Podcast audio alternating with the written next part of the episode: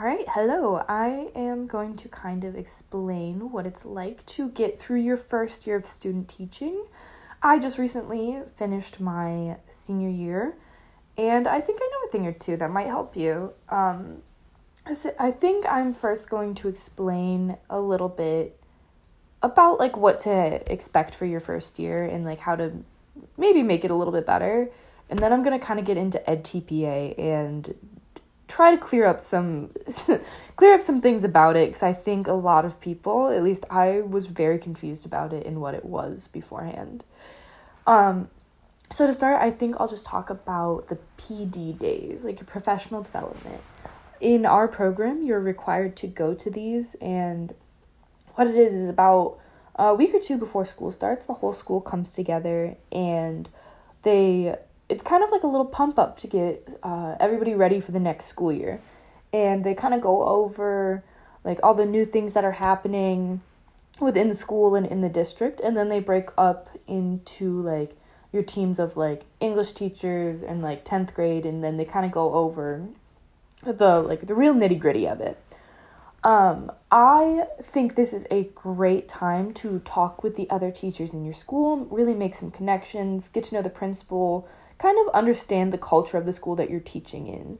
Um, I wish I would have done this more. I think I would have had a bit of a smoother year if I had reached out to the other teachers around me and kind of gotten to know them. Because, like, I mean, they know the school better than anybody else. So it's really, it just makes sense. Because you want to have somebody other than your mentor to be able to talk to and lean on. Um, that being said, I'm going to move on to mentors.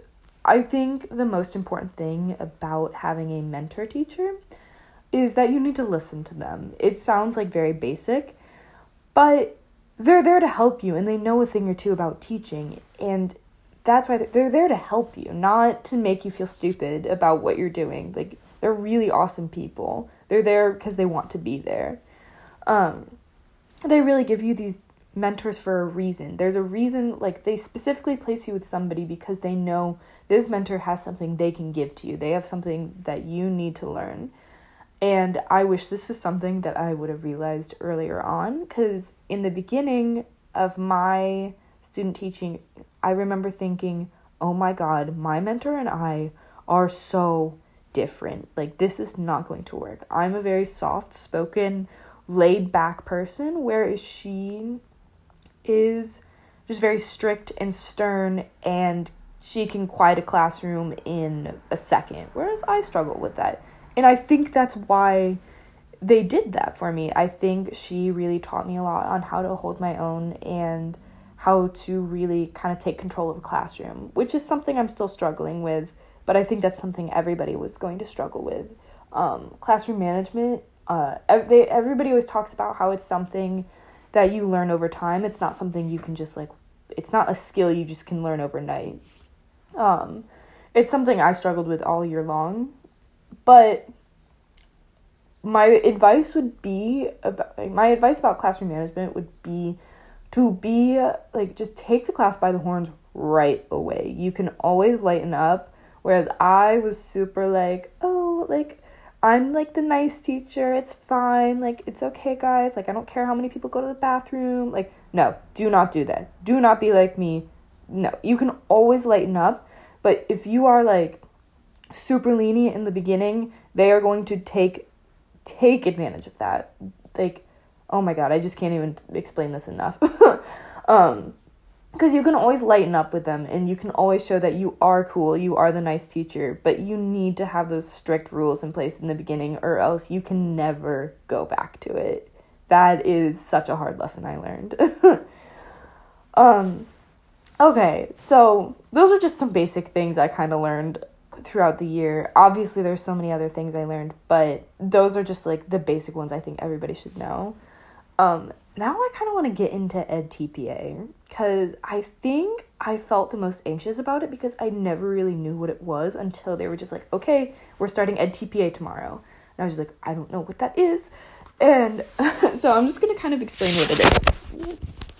Sorry, I just dropped my phone. Okay, so basically, EdTPA is you are teaching a lesson to your class And then you have to explain to the state why this is a good lesson and why you are qualified to become a teacher. And they have this broken down into three tasks that you need to complete. Okay, so you start with task one. Everyone tells you that task one is the hardest, but I think I would argue with that a little bit, but we'll get into that later.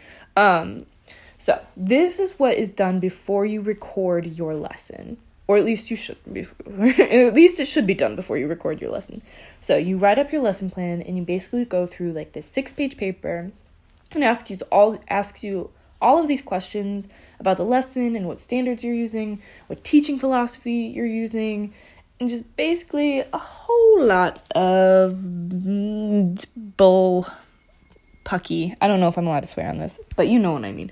Um Um, but it's like what it comes down to why this lesson is good enough to be taught to students.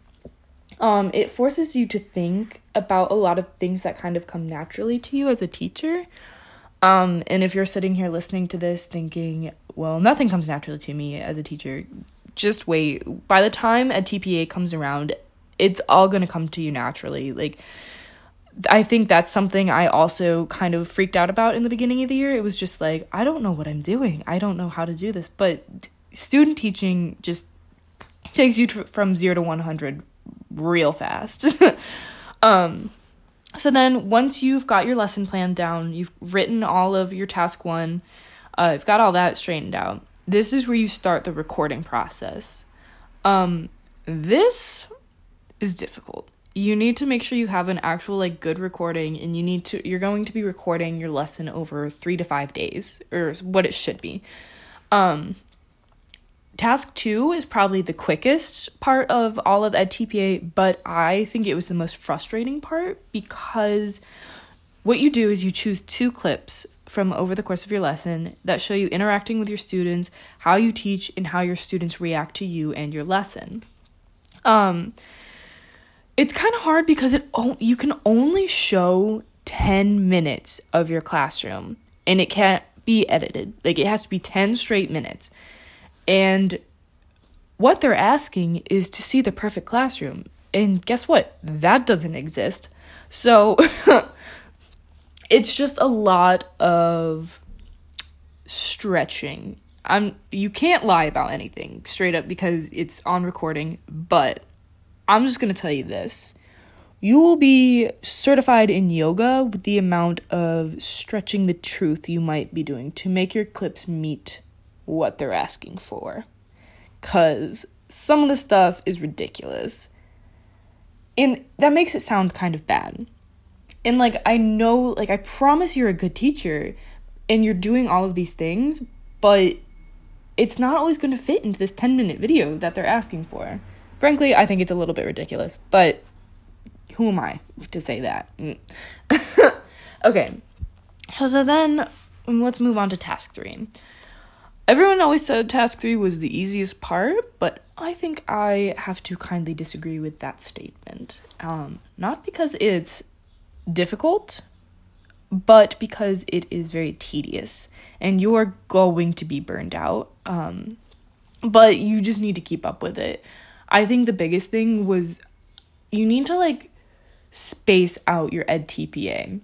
If you try to do all of it in a week, which I know some girls that did it and were running around like a chicken with their head cut off. Um, so this task three of ed TPA is where you show students work from your lesson and you kind of like analyze the data from them and you talk about how you can improve things, how you can help the like gifted students, how you can like just all those kind of things. Um, I think task three is where I got my lowest score from, and I think it's because I was pulling like a Hail Mary and I did all of task three two days before it was due. And let me tell you one thing do not be like me. Take your time with it, don't let anxiety get the best of you.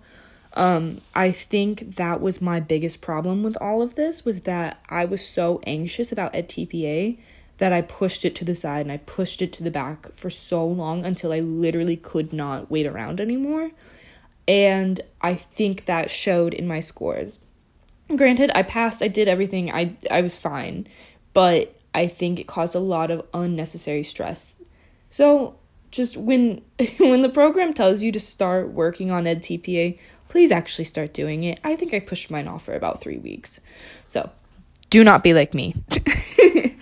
Um i'm just gonna finish up this podcast by saying um i know that it's a super stressful year and you're gonna experience a lot of imposter syndrome. If you don't know what that is that's like as a teacher you're gonna feel like you're a teacher but you feel like maybe you're not actually like you're just posing as one. I don't know. Look it up you're gonna experience it i know it. Um you might want to drop out at some point. I know i did. Or at least switch majors to something that actually pays during their internship. Um but just keep your head up. Try to soak in as much as you can while you have the chance to learn directly from a mentor. Um we have some really awesome mentors in our program. And yeah i just wish you the best of luck with your senior year